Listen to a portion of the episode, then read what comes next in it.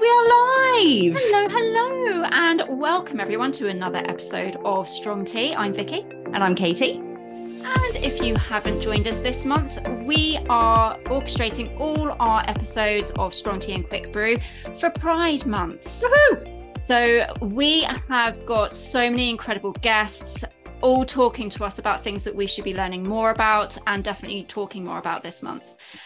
But if you haven't joined us before, Strong Tea is all about covering topics that some people consider taboo or controversial. But mainly, we are doing it to help educate people, to help ourselves learn more, but also to get people to talk about the topics uh, that we cover. So, without further ado, what are we drinking today? I'll go to our incredible guest first. Marianne, what are you drinking? Well, first of all, thank you for inviting me to do the podcast with you. And, and I feel slightly boring today. I was going to come with something exotic, but I've, I've ended up with uh, Yorkshire tea. Oh, it's a great, it's a classic. It's a classic. Don't mess Oh, with it, it, it is. It, it's decaf, though. I've uh, I've moved over to decaf. My poor father will be turning in his grave, but yes.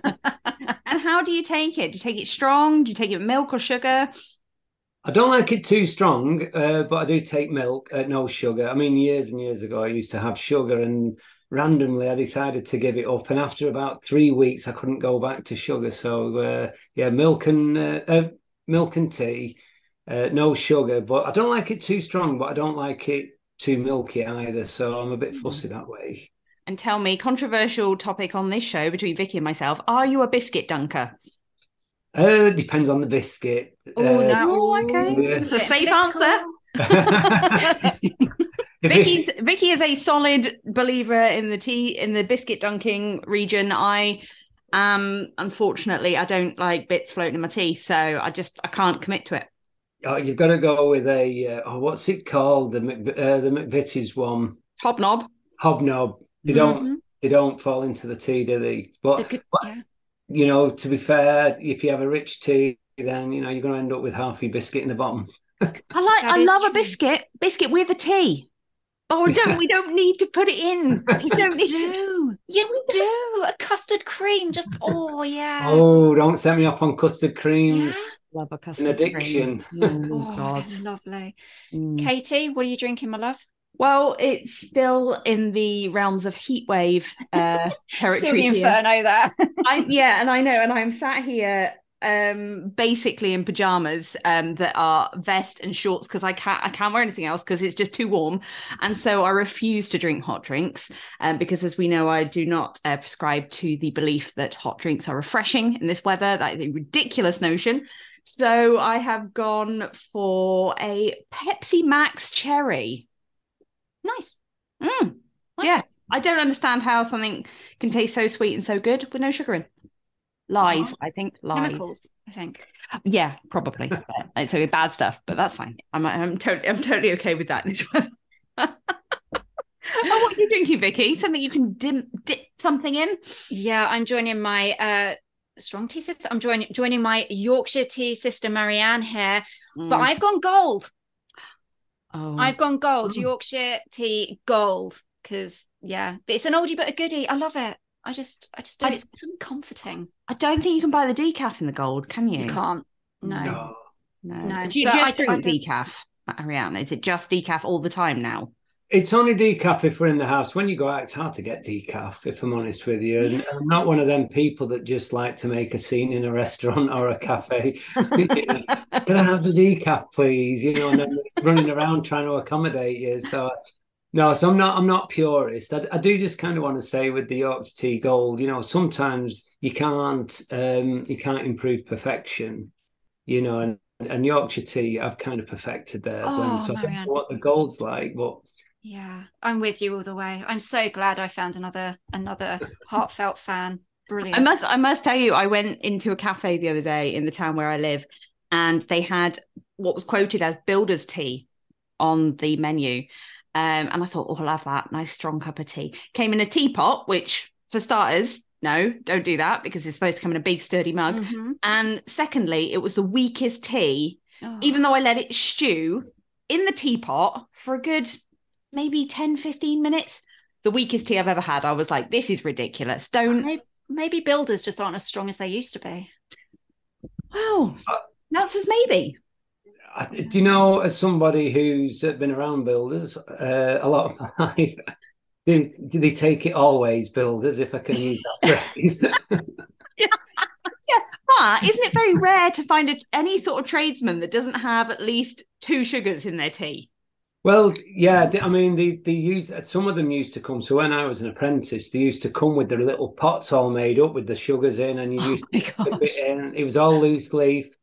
Um, but then I've, I've worked with people, you know, that that would brew. You know, you, you, the first brew would be nine o'clock, uh, ten o'clock in the morning, and they would have a pint mug of tea, and then they'd put it on the stove. The workshops used to have stoves.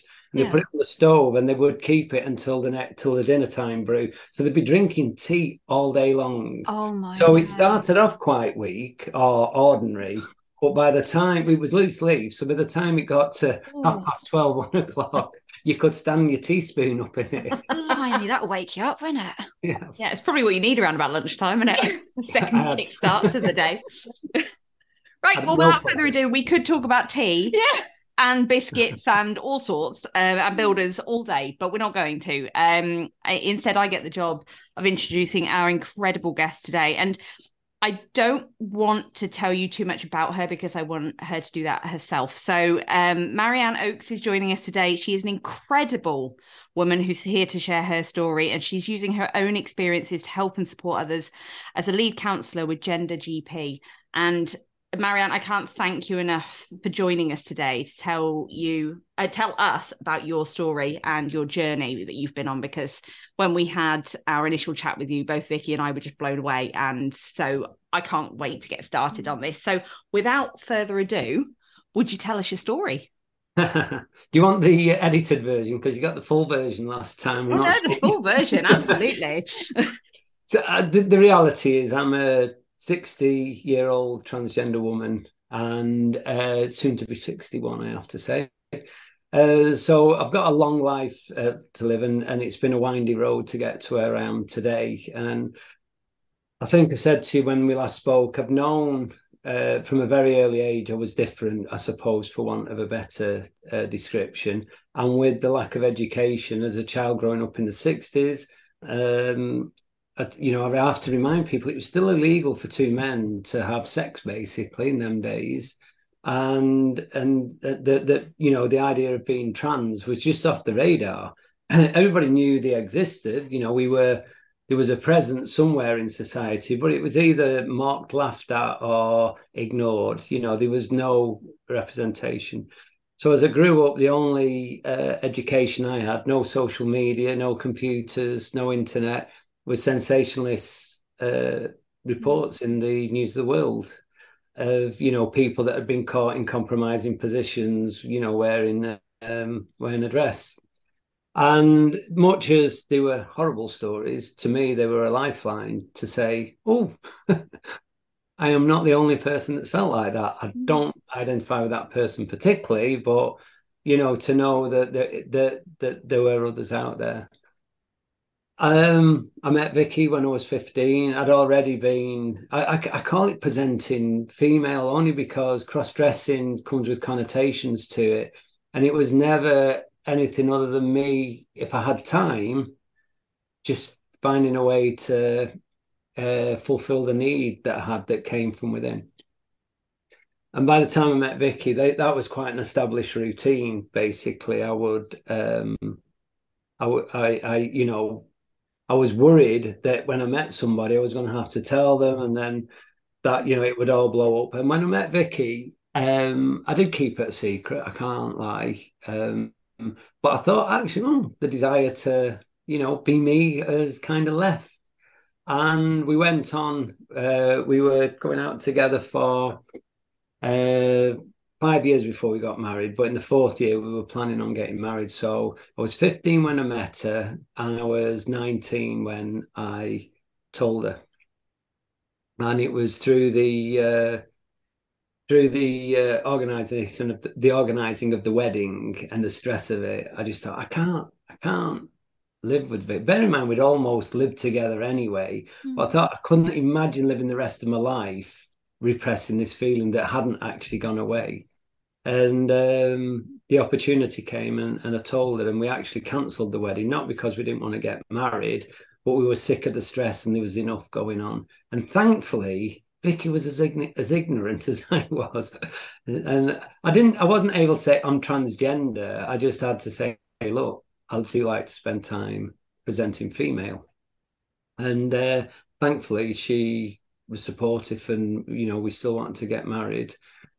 We got married at 20, at 22, our firstborn came along, and at 24, our second came along. And then we just kind of got into this role of me going out to work and uh, Vikki we we agreed that we were going to be Vikki was going to be a stay-at-home mum I don't know if that's controversial these days but we uh, you know we both agreed that so I used just work long hours so I was too tired really and finding time was really difficult but I would take opportunities here and there and then as the kids got older and there was more time, the percentage, this is where my percentage get scale comes in. I was spending more time as female. So maybe when we got married, 5% of my time was presenting female. By the time I was hitting my early 30s, it had probably gone up to 10, 15%. So went through my 30s into my 40s, it had increased to probably 50% of my time bear in mind at 38 i set my own business up thinking oh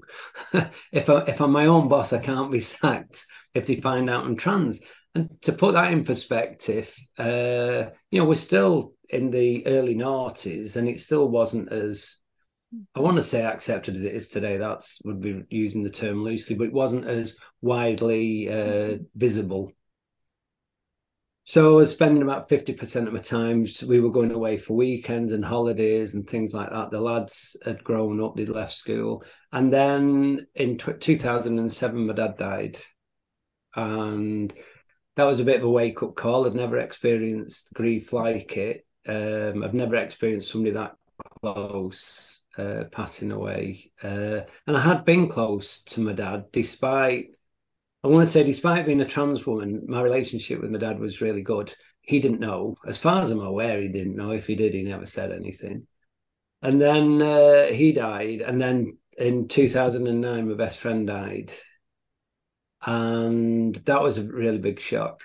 And it's something that's rarely talked about. And I don't know if any of your listeners will be able to relate to this, but you only ever really and truly have one best friend and it was a this particular relationship was built. I, I, I, met Graham when I was four years old, and I was uh, forty-seven when he uh, died, and I was I was really cut loose and talking about time. You know, my uh, nemesis on any sporting activity had gone. The person that I would ring up and go for a drink with, or do you know if we wanted to go and have a day out somewhere or go snowboarding, it was gone and, and it was like what do i do now? And if i was going to find a new best friend did i want to tell them i was trans. Graham never knew i have to say. So all that time and then that 50% went up to 75% of, ta- of my times uh, as female. And then it just got to a stage where this is ridiculous. Um, but uh, coincidentally i was outed then. Um, somebody with ill intent had kind of found me on Facebook or something, and I'd run a bit of a smear campaign. Bear in mind, I still had my own business. I'd run a smear campaign to try and discredit me. And I didn't know that this actually at the time. It was going on on behind me, and sadly, we had to shut the the uh, factory down it, after. Uh, if I dare mention Brexit, when Brexit happened, a lot of the work we did was in Europe, and it just became untenable. And and so we had to close it, and that's when I found out what had been going on kind of behind my back. And every man in my workshop, and these we're talking uh, joiners, electricians, labourers, wagon drivers, everyone to a man um, didn't hold me ill will. They, you know, we were closing the factory down. We are having to let them go. They, they were almost crying because they didn't want to stop working for us. And every one of them, to a man, respected my trans identity and even to this day, I can still go and see some of them, and mix with them and and you know no prejudice no ill will. Bear in mind i know what it's like working on a shop floor. It was really heartwarming. And that that really gave me the momentum to carry on and, and just thought well this is who i am anyway uh, to stop pretending. Because when i look back on my life there's always a percentage of my time I was pretending. I didn't always quite know how to integrate with men. Um, you know, there was a lot of kind of mimicking rather than being, if that makes sense. And just to kind of add a little twist in there, when um, when Graham died, uh, that's when I decided to go and retrain and be a counsellor. Um, and I thought I need, you know, if I'm going to move forward with this, um, I need I, I, need some other skills. I'm not going to keep doing what I've been doing, which was I was, I was a joiner by trade. Um, I, am not going to keep doing that. I thought I want to retrain, and I just randomly decided to pick counselling. I hadn't got a clue what I was getting into, uh, and um, so I went down. I did the uh, they call it counselling concepts, a ten week course, and I thought I liked it. That went on to certificate, and then I went on to diploma, and at each level. I'd never passed an exam in my life. I mean, I left school with with nothing. If uh, if anybody wants any inspiration, just because you leave school with nothing doesn't mean to say you can't mm-hmm. achieve later on. And so I, I went and trained as a counselor, and then as as my transition progressed, I um, I qualified in 2015. I advertised as a private practitioner thinking I did what all trans people do. I'm, you know, transitioning. I don't. I'm not going to work with the trans community. There'll be no demand for my services anyway. We're only one percent of the population. I advertised on the first of January 2016 uh, that I was a private practitioner, and about the middle of January, I got a call from Gender GP. Did I want to do some work for them? And then, as the you know, as they say, the rest is history. Uh, I kind of got sucked into it, and my life's work became all about working with trans people. And then, as we know, the controversies around self ID and trans women in sport and all of that took off, and and that meant my kind of just flew and I've never not had a full calendar ever since. Wow. I, I, don't know if I've missed anything now. I'm sure there's more I could have said. Oh, I think well, there there are bits and pieces that we'll dive into because I know Vicky and I were scribbling furiously during our initial chat. But I mean, it's incredible because you have been on such a journey, haven't you? I mean, everything everything that you've been through. Um, can you tell us a bit more about what it was like? When you you know when you were outed you said you were very supported by your workforce and you know the people that you were uh, you know engaging with on a colleague level. But what was it like telling your family? Um obviously Vikki already knew um but your children and other family members and also friends because I know you said you didn't tell Graham but what was it like? So I um so we'd already told the lads actually. I suppose I missed that out somewhere. So me and Vikki had been that last December we were married 40 years. And, uh, you know, I do have to say, it's, you, you know, um, it's an achievement. I think anybody who can Absolutely. be with one person for that long. Mm. I heard a great line in a, a drama recently with Suranne Jones where her husband apparently they'd met when they were 15, you know, and they were arguing, they were having a difficult time you and he said, I know we were married at 15. He said, you know, some people spend a lifetime trying to find a soulmate, but I struck gold at 15. I can't help it. And I thought it was a lovely line. I keep using it with Vikki.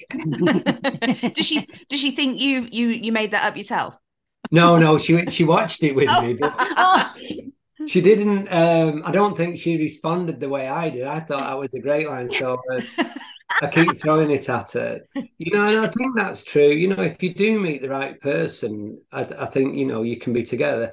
And and you know we've been together through thick and thin. It's not always been easy. We're in, we were in a rocky stage, you know, at the time when we told the lads, and uh, the, I think Joe was probably uh, 18, 19, Tom was 20, going on 21, something like that. And Joe, who who is autistic, he took it really well you know, probably within a couple of weeks, he'd, he'd, he'd seen me and was, you know, comfortable around me. And Tom, it t- probably took him another four or five years to fully be comfortable. But now they're both, you know, uh, really, uh, I don't know, accepting, comfortable. I mean, more recently, they've both been working for Gender GP. Uh, they both they've both gone training as counsellors. So wow, wow, that's amazing. Yeah. Um. So yeah, it, but it was difficult, and it, it didn't go well. And then it did take some uh, coming out at work wasn't yeah it, i was out so it wasn't like i had to stand telling anyone the only bad side of it and you're saying about telling friends we didn't know who knew and who didn't know then and it made it difficult really to to then go to people to start talking about something and then them already know then me feeling a bit foolish. You know so it made it difficult. I'm just to if I, if I may just give you one example of a mm-hmm. friend that con so after it had all happened my diary emptied in terms of you know social events. Nobody kind of it's a bit like when somebody's ill isn't it? Nobody kind of wants to go around and uh, so I, I was just happy to get on on my own for a while. You know, it is a hell of a process. I can't. I mean, we could do a whole two-hour podcast just on the things that you experience um, as you uh, transition. But I was sat playing my guitar uh, one night, just uh, in my office, and my phone was on the desk in front. I'm struggling, and it lit up, and it was a message on Facebook from an old friend, somebody who had known a while ago and um, it was somebody had met through work actually, and it said, uh, you know, uh, Shelley wants to be your friend or whatever. And I, okay, oh, what? what do I do? What do I do? Do I, you know? And I was really worried. So obviously, I accepted the friend re- request, and she sent a lovely little message through, just saying, um, "It's okay, don't worry."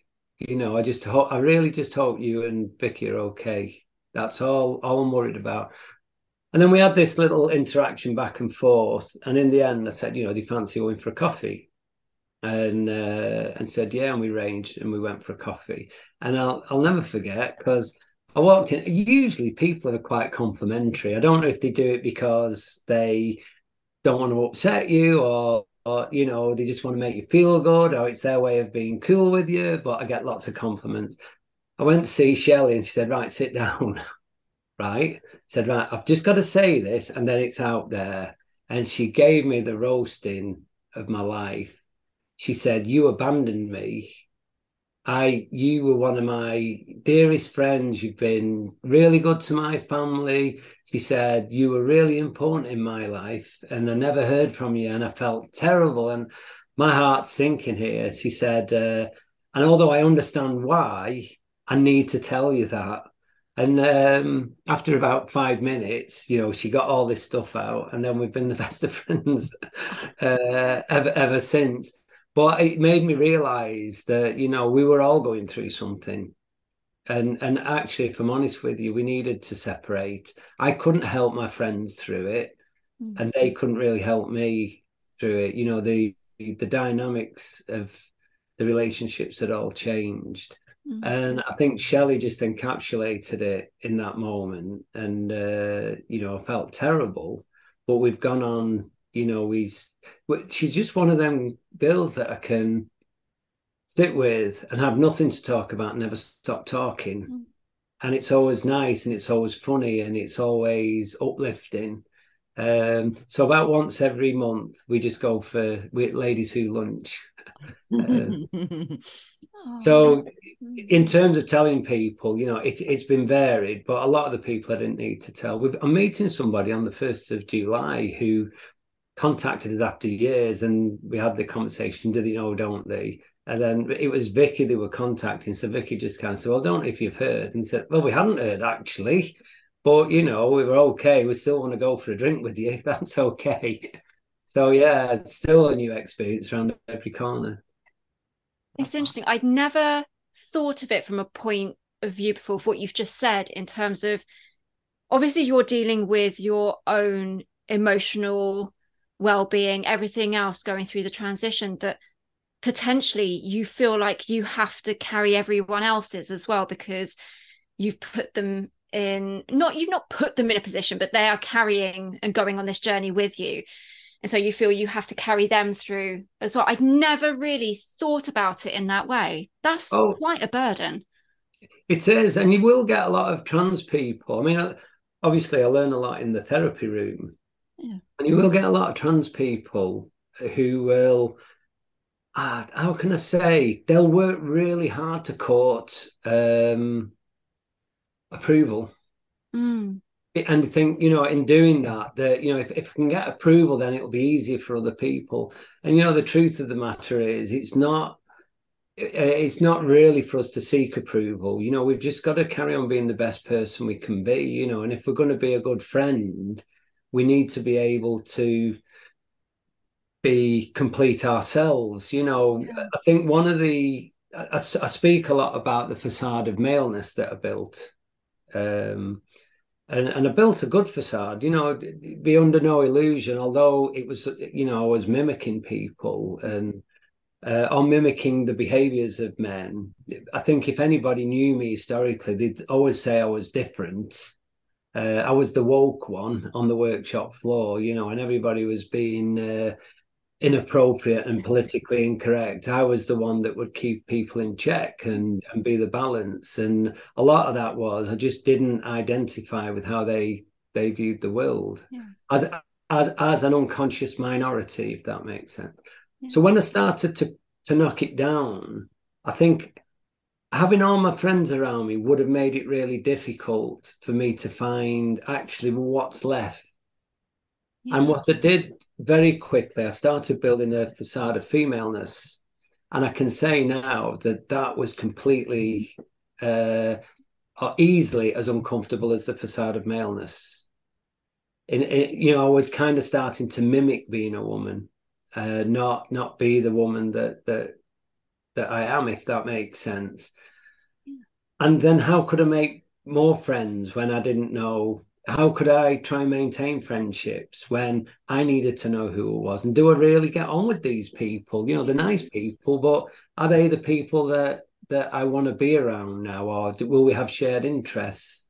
So I, I needed an 18 month, two year period really to just be free from the. I, I was free from the um the expectations of my best friend and I was free from the expectations of uh, my dad, and that was really liberating. Uh, I've done, I, I, do you know, I'd give everything to just have half an hour with each of them again. So be under no illusion. I'm not saying that oh, you know, I owe them ill will because of it. Mm. But you know, I didn't have to then. You know, I was free to just find out what I wanted and be me and that's been you know it's been challenging for the family as well. And we have kind of found an equilibrium. I feel i'm where i need to be now. Yeah. Um it, I hope it, that makes sense absolutely. Uh, and it's interesting what you what you just said when before vicky um, made her point there as well. We had um, finn on talking about his transition journey and he said in his advice we give all our guests a final sip at the end which is their advice for for or or just anything that they want to leave the listeners with. And he said if you're trying to support a trans person through their journey or to try and help them don't ask them about it. Go off and find your own information. Ask someone else because chances are they don't know. And I suppose my question is you know you you are a counselor you work with trans folk all day every day and it's something that Vicky and I have talked about at length and with guests and on our own in that we're very privileged in the fact that we grew up and didn't feel like we were in the wrong body or that something didn't quite fit. And that, as a mental health journey, must be huge. I mean, you just said about what, you know, two hour podcast on going through the whole transition and what that means mentally and physically. But I suppose my question is working with trans folk and supporting them, what what are the biggest mental health challenges um, for mental health folk. Not mental so, health, trans folk. Sorry, get my words. Yeah. trans people. But I, I, don't really know. I, I just use trans because it's easier and I'm lazy. The um, so so it, it's fair. The, the actual mental health issues are varied. So it, so it's what does gender dysphoria manifest itself into would be the, the, the and, it, and it, it, could be varied. I've had people with you know eating disorders and uh, self harm, suicidal ideation, suicidal attempts, but ultimately depression and anxiety um, are, are you know the the outcomes of trying to repress yourself. So or repress your true identity. So um, but th- the reality is that we we've taken on all this information, whether we like it or not. And this is all, I would say, all LGBTQ uh, plus people.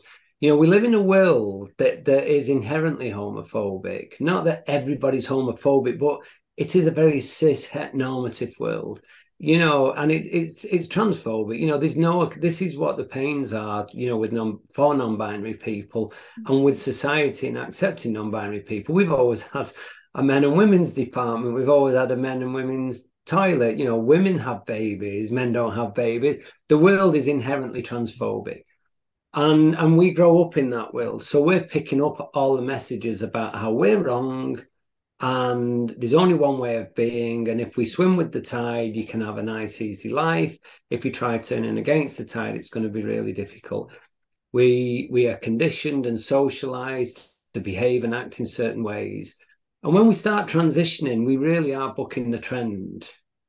And and so what really happens then is that our view of the world becomes distorted Mm. You know that we believe that we are wrong. We we spend half our life apologizing. You know, if somebody gets upset because I'm a trans woman in the room, I feel I've caused that.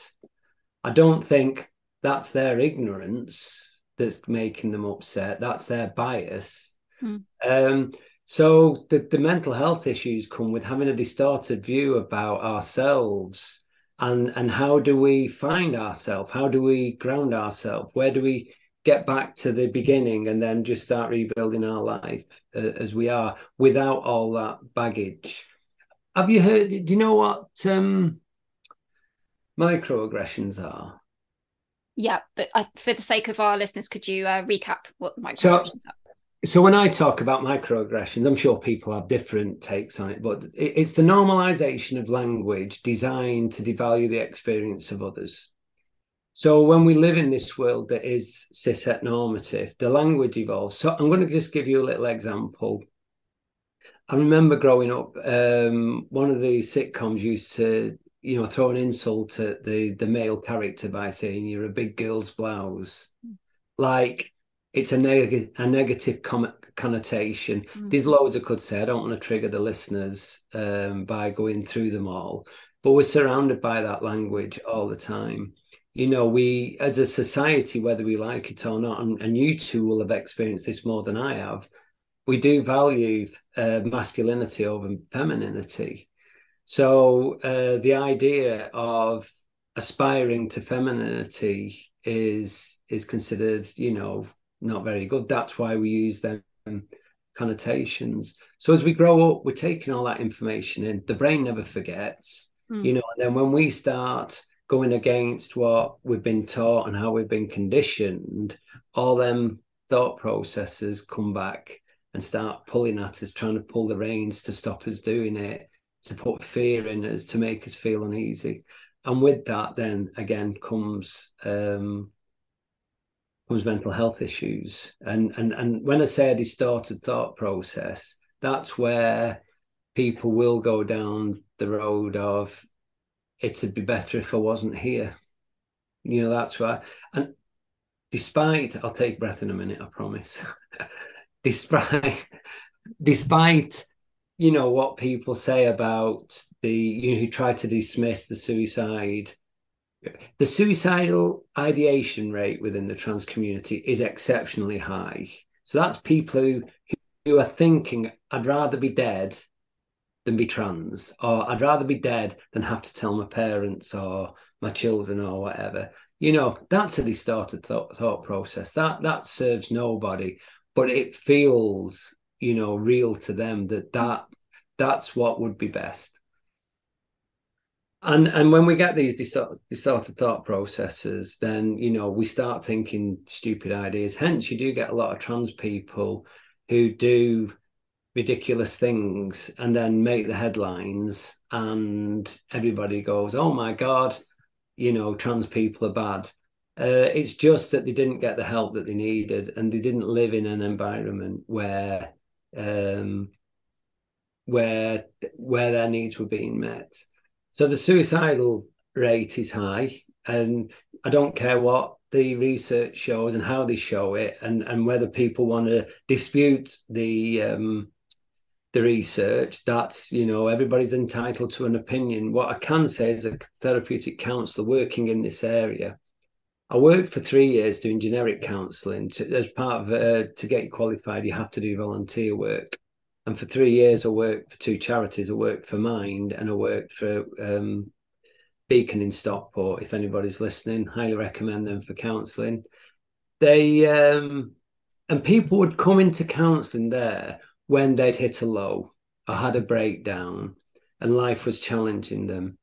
And some of them had considered suicide, but they would come to counselling because, God, I hit the rock bottom. I've got to do something. I don't know what else I can do, so I'll go to counselling. With my client group, by far the majority come to me because they want to kill themselves. And I would say that at least 90% of the people I see have contemplated suicide. I would say there's probably 20% of the people that I see that are multiple suicide attempters you know the and, and i've even worked with somebody who was on a psychiatric ward that said to me they're keeping me here to stop me committing suicide but they all know when i leave i'm going to do it wow uh, you know they were so lost very few counselors will have ever been in that position very few counselors will have experienced what we experience working with our uh, client group so i'm not saying i ignore you know, if if you want to do research and you want to look at it from all different angles, sometimes in life we've just got to look at what's in front of us to understand the the severity of it. And it's heartbreaking. I've never been there, by the way. I have to say, you know. Um, I, I went to my doctors twice about this, and I always remember the first time I spoke to my doctor, and he said, "Well, uh, you know, you don't look like you you've got any mental health issues." I said completely. Oh, he said you don't look like you want to kill yourself, or words to that effect. I said quite the opposite. I said I want to live. That's you know I want to make the most of the time that I've got. I don't, you know. But sadly, some people are just so lost that um, uh, you know the only release from the pain that they're in, and and gender dysphoria is mm-hmm. psychosomatic pain mm. which if you've got psychosomatic pain is real. You know it's as real as toothache. Just because people can't see it and feel it. It's like saying electricity is not real till you touch a bare wire. Do you know what i mean so they're in real pain and the only release from that pain that they can see is is suicide so you know it is a genuine concern within the trans community uh, and removing care from them and, and removing hope is not going to help that, uh, sadly. I'm building up to my question, but you have made such incredibly fascinating points with what you've what you've said. Um, let me think about um, I'm building it up and building it up because my brain is now going, ask that, ask that, ask that, ask that. Um, but you mentioned about gender conditioning, yeah. and I find that you know a really I'm quite passionate about the fact that gender is the social construct that we have made for ourselves. We have to find what femininity looks like. We have to find what masculinity looks like and what those boundaries are. And I think, as you were saying about that gender conditioning is a major contributor for the mental health of trans people in terms of that identification. And as you said, with your own journey, you know, not being your true self because you haven't explored. So you go, you know, all that way and then yeah. kind of so i can under you know that that's really powerful trans representation in the past i mean there have been figures like um ziggy stardust for example um, Prince, those kind of non-conforming, kind of you know blurring the lines between masculinity and femininity. And I've heard people argue, well, those were those could have been LGBT, in particular trans, kind of icons. But I think my argument there is that that they were entertainers. That wasn't a lifestyle. That was entertainment. That wasn't their life. That wasn't their their journey. That wasn't who they were. So, with that lack of representation, you said before that any good press when you were younger, even if it was negative, was positive because it was wow. There's, yeah. there's, I get it, I get it. Do you think that trans representation, that trans role modeling, is getting better, worse, and how is that contributing to trans mental health? I so uh, two sides to that. On one hand, you've got the trans community itself. There's some fantastic representation in there. Uh, I don't know if you've heard of uh, Jake and Hannah Graf. Yes. Yeah. yeah. Getting on with the lives, having kids, regardless, yeah. you know, and it's great to, I'm not saying they don't have the challenges, I'm sure they have, but you know, the, the reality is just two lovely people, you know, getting on with the life when you look on YouTube, most of the people I see who are under 30, they don't watch telly, they don't watch the news, they watch YouTube. And the representation on there is fantastic. People getting on with their lives, you know, fully rounded, coping well. And then you've got social media, and then you've got the uh, the media in the UK, uh, you know, the press, and then you've got the politi- uh, the politicians, mm. and it's horrible and we can't help but ignore that. So no matter how much you watch YouTube, mum and dad are listening to the uh, prime minister, you know, mm. laugh about trans women like our, our lives have got no value, that mm. we are a joke somehow. And and the parents then are going to project their fears onto their trans child if you're not careful. So you can't, the two bleed into each other. So, yeah, trans representation, if you want good representation, it's out there. You know, be under no illusion, there are some fantastic role models. Mm-hmm. And, you know, we shouldn't forget that. But then there's this counter, uh, this, this, you know, the social media, Twitter in particular. Um, but but also, you know, I want to say the right wing press, but I don't think the left wing press is any better. Better, you know, asking um, politicians, you know, what's a woman like? That's going to solve the cost of living crisis. Do you know what I mean? And to come back to your point there, um, Vicky, you know, this this stereotyping of femininity and what it means and what it should look like uh, does nobody any favors. Um, mm you know, I was asked recently if I'd have had, you know, a better education about trans uh, gender diversity and trans people at the age of um, 12, what would have been different? And I'd have probably been non binary. Hmm. You know, I, that doesn't take away my binary presentation and uh, hmm. you know everything about me. Um, but there are aspects of me that aren't defined by my gender identity. And I think people hate that. I think yeah. I want to say the gender critical people don't like that I will put on a tool belt and um, a tool belt and build my son's summer house for him because mm. I've got the key skills. Why would I not want to do that yeah. for my family? Um, me and my sons, we we've renovated houses in the past. You know, it doesn't doesn't negate me getting on in life. And and that that why shouldn't a woman do that? But it more uh, equally, why shouldn't a trans woman do that? Yeah. I don't know if I answered your question there. But... Yeah, no, definitely. It's it's an area I find fascinating. I mean, infuriating at the same time that we have made ourselves uncomfortable by blurring the lines that we created. I just yes. I can't get my noggin around it sometimes. There was um uh, if I dare mention the in Scotland just after they passed the Gender Recognition Reform Act, uh, there was that prisoner who had yeah. committed rape. Um, and the radio will come on every morning. I was listening to LBC, and Nick Ferrari, if I'm allowed to mention him, mm-hmm.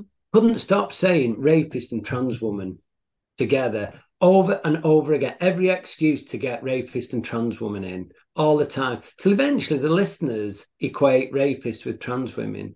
So is it any wonder people are frightened? You know, um, and my my answer really to that is well, if you want to know about trans women, try and get to know one. You know, um, I, when I give a talk, uh, so I get asked to give talks to counsellors. When I give the talk, um, I, I, have a PowerPoint uh, presentation. The last slide literally says ordinary people doing ordinary things. And I know that there are things about my life that are extraordinary by the, the road that I've taken by ordinary people's standards. But as a person, just going about my day, it's just very ordinary. There's not a lot exciting happens to me.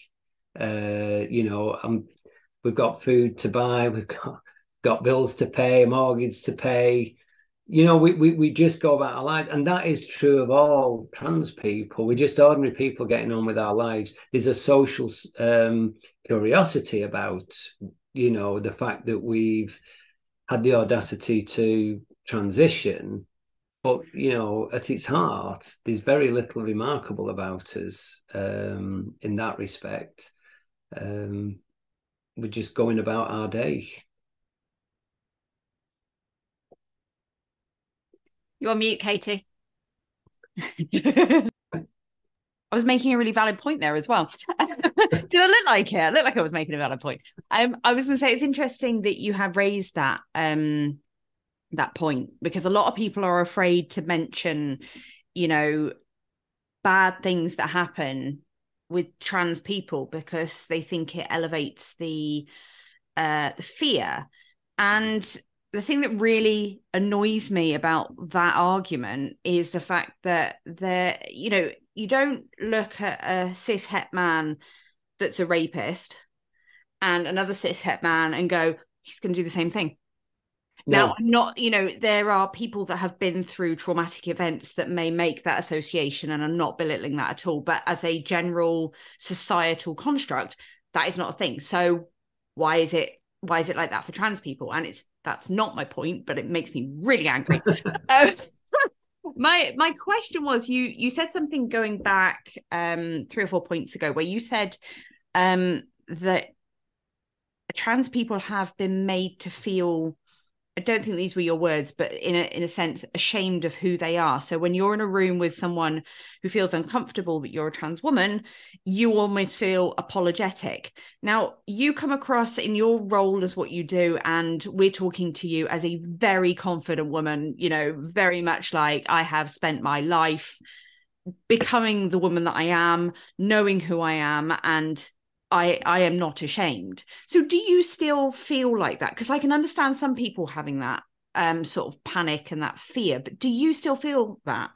So there's there's two key uh two ways of wrapping that that into uh into one answer really. I think we all suffer with internalized shame and we we also suffer with internalized transphobia.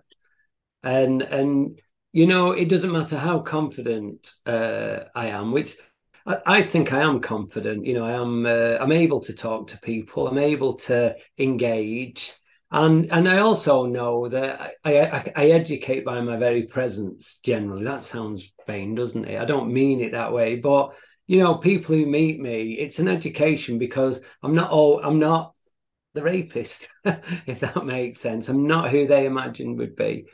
Um, but there are times I'm about to walk into a room and you know, I'm not quite sure how I'm going to be received. And whereas before I transitioned, I'd walk in without a second thought, I hesitate a little bit. Not that everybody would notice. Uh, I always remember I was out with my friends. Um, there's a group of counsellors at Gender GP, and we all live in the. Uh, we're all students together, basically.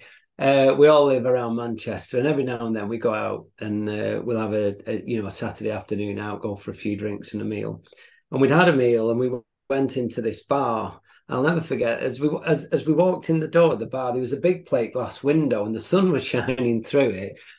And as we walked in, my friends walked on, and I got into the middle where this big big beam of light was, and suddenly froze. and I just felt everybody could see me all of a sudden. I didn't know it was going to happen. I wasn't, you know, I didn't kind of walk in there thinking that was going to happen. But that that part was suddenly I felt like the spotlight was on me, and everybody was looking at me, and I hesitated for it. It was probably only a fraction of, you know, perhaps two three seconds, and then I walked up to the bat and every one of my friends said, "What was what were you then?" I said, "I just got scared." They said, why? I said, I don't know. I just stood in that light and I was overcome. So it can still happen. I don't think we ever truly rid ourselves of it. So, you know, we do tend, it, there was a, a saying years ago, I think they used to say you need to throw your hat in. And if, if they throw it out again, you're not welcome. And I think there's an element of we throw our hat in everywhere just to make sure we'll be welcome. And when we're looking up services, you know, are they trans friendly? There's still that element of um, being guarded, uh, so to speak. So you know, um, I don't think that that internalized shame or internalized transphobia ever truly uh, leaves. I can't explain that. We have, we wouldn't have time to explain the nuances of all of that, but I think it's present in all of us if we would be, you know, we if we'd care to admit it. Uh, you know, I I know that it hits me when I least expect it. And one last point there, Vikki will tell you that sometimes she notices, like, if we go somewhere, I say, Can you go and ask? And I say, Why don't you go and ask? And I say, Oh, yeah, right. You know, she'll know when I'm having a moment. Um, but I lack a moment, of, you know, where I lack confidence.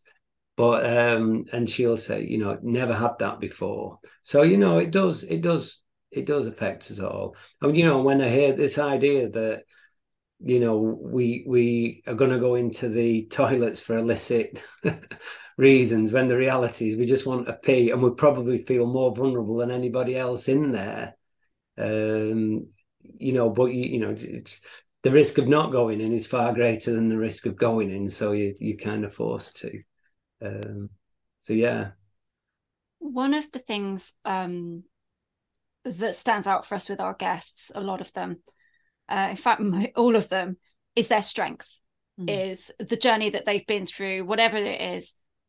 They come on this show. We've asked them to come on this show because they are role models, they are inspirational.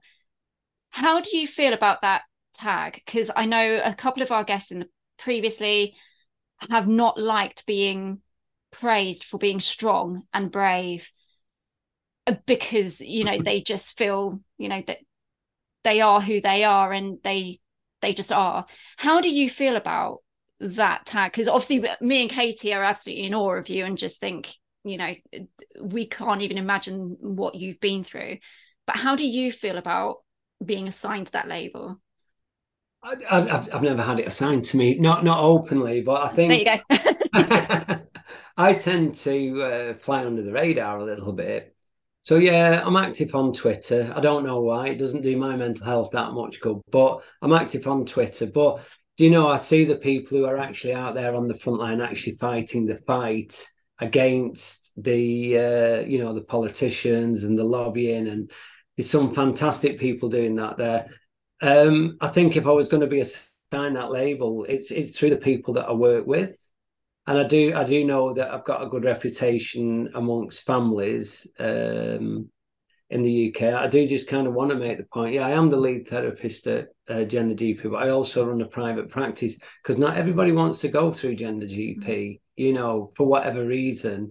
And so I expand my services beyond the the, uh, the boundaries of, of Gender GP and I've, I've had some great work. There's some people come to me, it's not going to work. You know, I think I have to be aware that my confidence can actually be quite intimidating to some people and it feels unattainable. And it's really hard to temper that. You know, when somebody is feeling really low and I'm kind of breathing in all uh, breathe. So, so I can't help everybody, and I would say, you know, if anybody's going to find a counselor, you know, right, you find the right one that suits your needs and i can't be that for everyone but the, for the people overwhelmingly the people that come to me seem to to get what they need from me and i would say that that yeah they will use me as a i don't know a, a measure of what they might want to appear, and that is quite. You know, I, I sometimes feel I have to be a bit more perfect than I am. um, I had somebody leave me recently because on my contract I hadn't added they them. I'd, I'd put uh, there was a part of my contract. So every counsellor has a counselling contract, and uh, I'd contracted with them, and I hadn't put they them in, and they came to me for a few sessions and realized it wasn't working for them because that wouldn't leave the mind. So you know we can make mistakes. I'm not, you know, I am only human. Uh, so yeah, I fly under the radar. I don't think I'm going to win any awards for advancing the trans movement, but I'd like to think that in my own way, I'm I'm, I'm the mechanic that's that's helping tr- trans people in the background to be strong enough to benefit from the work that the others are doing on, on the front line. You know, no plane flies without mechanics, does it? You know, yet the pilots get all the uh, the credit. Don't know where that metaphor came from, but I love that. um, in terms of it, this is something we asked all our lgbtq guests um, because vicky and i are so incredibly passionate about being allies to the community. And i guess the question is what can not not only cisgender but anybody do to support the trans community more. You know there's so much you know you touched on it with what happened in scotland.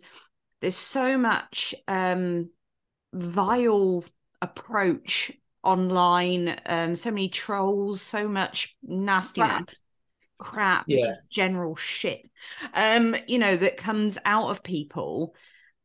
You know how can we I, you know I, I read a book called how to be anti-racist so we need to be anti homophobic i guess don't we? We need to be anti anti well i don't know but we need to be anti whatever Anti-ist. anti but how need you to know be woke. woke yeah. I hate the people that think woke is a bad thing. It's really not. Um so in terms of you know your own personal position but also the work that you do as a counselor how would you say that we can be better allies to the community I it, the short answer for that is I don't think it's all about going out and, and waving flags and, and carrying banners. I think if we were to mobilise the allies, I think that we've got more allies than than people would give us credit for. I have to say, but if we was to um, sign the petitions, do the things. So I I put stuff on my Facebook. You know, I'll, I'll put a petition on, and I'll get six trans people will go and sign it. None of my cis friends go and sign it. That to them, it, it's it's important. They don't see, they don't realize the importance of signing a petition that that says we shouldn't be changing the Equality Act. You know, if people were bothered to sign it, that's as much activism as they need to do. If there is, you know, it's a bit. They say that you know, if you were sat at a dinner table and somebody was being racist, if you don't call it out, you know better than the racist. It, it's and you don't have to know about trans people to call it out. You know, it, it, all you have to say is, well, you know, I don't agree with you, and if you're going to carry on, I'm going to, you know, and if they want to debate it, I'm not debating because when you debate something, you just adding credibility to the nonsense that they're talking. So it's really challenging. Um, but you know, true allies won't, if, I'm allowed to swear, won't take the shit. You know that that's what you need. You don't have to know. You don't. Have, but what you can say, well, all the trans people I've met have been great. You know, and if I'm the only trans person you met, then super great. But no, but you know what I mean. The the the, the you know, people. It's very easy to demonize people you've never met. Uh, and I must admit, if I don't uh, raise this, you know, the trans kids at the moment, I mean, what the NHS and what the Cass report, which I took part in the Cass report, if I'd have known what their intent was, you know, I wouldn't have gone anywhere near it. But, you know, trans children at the moment, they, you know, they've got this thing going on about a teacher calling out somebody because somebody wanted to identify as a cat. It's, you know, um, political correctness gone mad or whatever you want to uh, say about it. It just didn't happen like that. It isn't. This isn't about um, you know, if a if a kid is bullying another kid, you call out the bully. You don't make excuses and say, "Well, that bullying was okay because that child shouldn't have been uh, identifying as a cat." You call out the bully and you have mm. empathy for the victim. That's it's a simple. So allies, that's all you need to do. Mm-hmm. Call out the bully, have empathy for the victim, whatever it is, whether it's racism, uh, just one little story I'll, I'll, just share with you. I've got a friend who is Muslim who I went to college with, and we were talking one night, and she lives in a, um, a very non-Muslim area of uh, Stockport, and uh, we're having this talk, and she said uh, um, she's never had a racist incident out on the street, but she followed it up by saying there again, I never go anywhere where I'm likely to get a racist incident. And I've always got my kids with me. And, you know, uh, when you've got your kids with you, very rare will people say anything. So she's protected herself. And I said, it's the same with me. I've never had, I have to say, out on the street, away from social media, I've never had a transphobic attack, touch wood. And she said, we should both walk down uh, High Street together, shouldn't we? And I said, oh, yeah, yeah, we should. And, um, and we kind of talked about it, and we laughed about it, but we never did it. And I don't know what her reason was for not doing it. I know what my reason was is that I couldn't handle racism. If I was out with somebody and somebody was being racist, I would really struggle to deal with that. And I think as a trans woman, I would feel even more vulnerable trying to deal with it. Mm. And I thought I, I couldn't face it. I couldn't risk being with her and people being racist. And I think that would be more likely than people being transphobic to me. You know, if we want to be real about what's going on in the UK at the moment, I think ableism and racism are rife. Mm. Transphobia is massive in the media, but you know, then still things on the street are far mm. more prevalent. There's a rising homophobia as well, but you've got to remember a lot of trans women and trans men you wouldn't know. Do you know what I mean? The people that are actually still facing the the trouble on the streets, to me, in many ways, and I'm, I'm sure some trans people would dispute me there. And I'm, you know, I don't want to negate that, but as a personal experience, you know, I still think we've got issues that what people will do on the street and what they will do on social media. Mm, yeah. And I think racism and ableism uh, are far more prevalent on the street, certainly the streets that I go on, than perhaps transphobia. Um, so yeah, be an ally to everyone. You know, I'd you know, I'd, I'd, hate to think I'd got an ally that was a racist.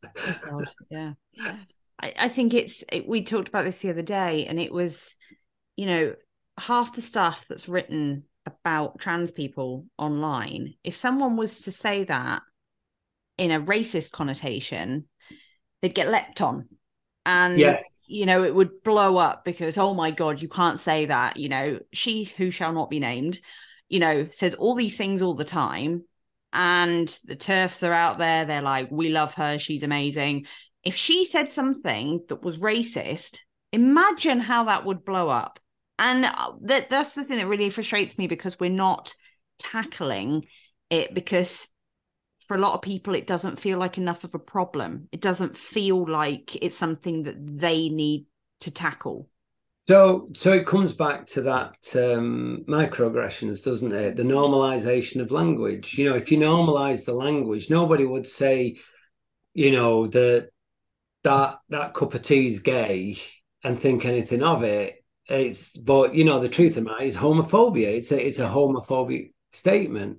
You know so what what the transphobes are doing is is kind of using that to try and fight this you know um, concerned about women and children's safety. Yeah I, I put something on twitter yesterday uh, somebody made a comment i said you've got to remember you know trans women are raped by men trans women are uh, sexualized by men trans women are abused by men trans women are you know underpaid undervalued in the workplace and they went and come and said, no, they're not. Oh they my God. They, they, they, they that, that, that's a lie. They accused me of lying. And I just thought, what, how do you argue with that? You, you don't. You've just got to, So, from an ally's point of view, it's being armed with, you know, just being able to call it out without entering. You know, I, I just block them when they say that. You know, and if if I was in a if I was invited as a dinner guest to somebody's house and somebody was going off like that about any issue, mm. uh, dehumanizing other people, I would call it out. And if if that was going to make everybody uncomfortable, then I'll call it out and then I'll leave. You know, I'm not going to take up the debate. It's wrong. End of. Yeah. You know, um, we the day we start dehumanizing people, we we lose our human our humanity, and I think that's really, really important. Well said yeah i think uh, i mean we could we could debate we can chat about this for hours i know i certainly can i know Vikki's like she's chomping at the bit look how angry she is um but we do have to end somewhere. Um and like i mentioned earlier we give all of our guests the final sip. Now it's a chance whether you want to give out advice um, to other trans folk if you want to just give us a final statement final thoughts on you know whatever biscuit dunking choice. Um you know it, the floor is yours because you know this is your podcast and we want you to get out the things that you feel are important uh, you know if i was going to make a, a, final statement today to anybody really who who is trans or questioning their gender identity you know no matter what it's like in the uk at the moment and, and in america it's it's bad over there that it was always going to get worse before it gets better. And when you look at when you know that it where I it, the decade I was born in, I still pinch myself today, and I'm so thankful I've been able to transition because working class boys didn't get to do what I'm doing. And I'm so thankful. So that you know, my, my final message is just don't give up hope. Yeah, it feels really crap, feels really bad um, but you know, surround yourself with good people if you can, you know, and and just have a belief that it will be over soon and that you know you will be able to live your best life despite the the uh, transphobes. Marianne, we can't thank you enough yeah. for coming on and sharing yourself with us in mm-hmm. in that in a good way, in, not in a kind of. just realised that sounded a bit pervy, didn't it? Thank you for sharing yourself. You're at um, your best when you're pervy, Vikki. I, I really am. It's yeah, I, I, enjoy it immensely. Um, but thank you so much for coming on. We will, of course, put your all your details on there, your private practice and the GP details on there as well. Um, but thank you. And if you listeners have enjoyed listening, if you have enjoyed this particular episode, please check out our other ones this month and those coming up. If you have enjoyed more, check out our back catalogue. We've done oh, loads now. So many, so, so many. many. Um, but thank you for listening. And again, please feel free to buy us a coffee. Head on over to our website and support us page, and you can buy us a coffee on there, or a gin, or a prosecco, or a iced beer, coffee, or a iced coffee. Yeah, frappuccino, frappe. Oh, stop going on. Ice lollies ice lollies, mm. biscuits. We we are going to do the dunkability challenge. We'll invite Marianne back on and we'll do the dunking challenge. Special quick hobnobs. Need hobnobs for that. oh, I think it might get controversial. so thank you for joining us. And once again, it's goodbye from me. And it's goodbye from her. Take care, everyone. Bye. Bye.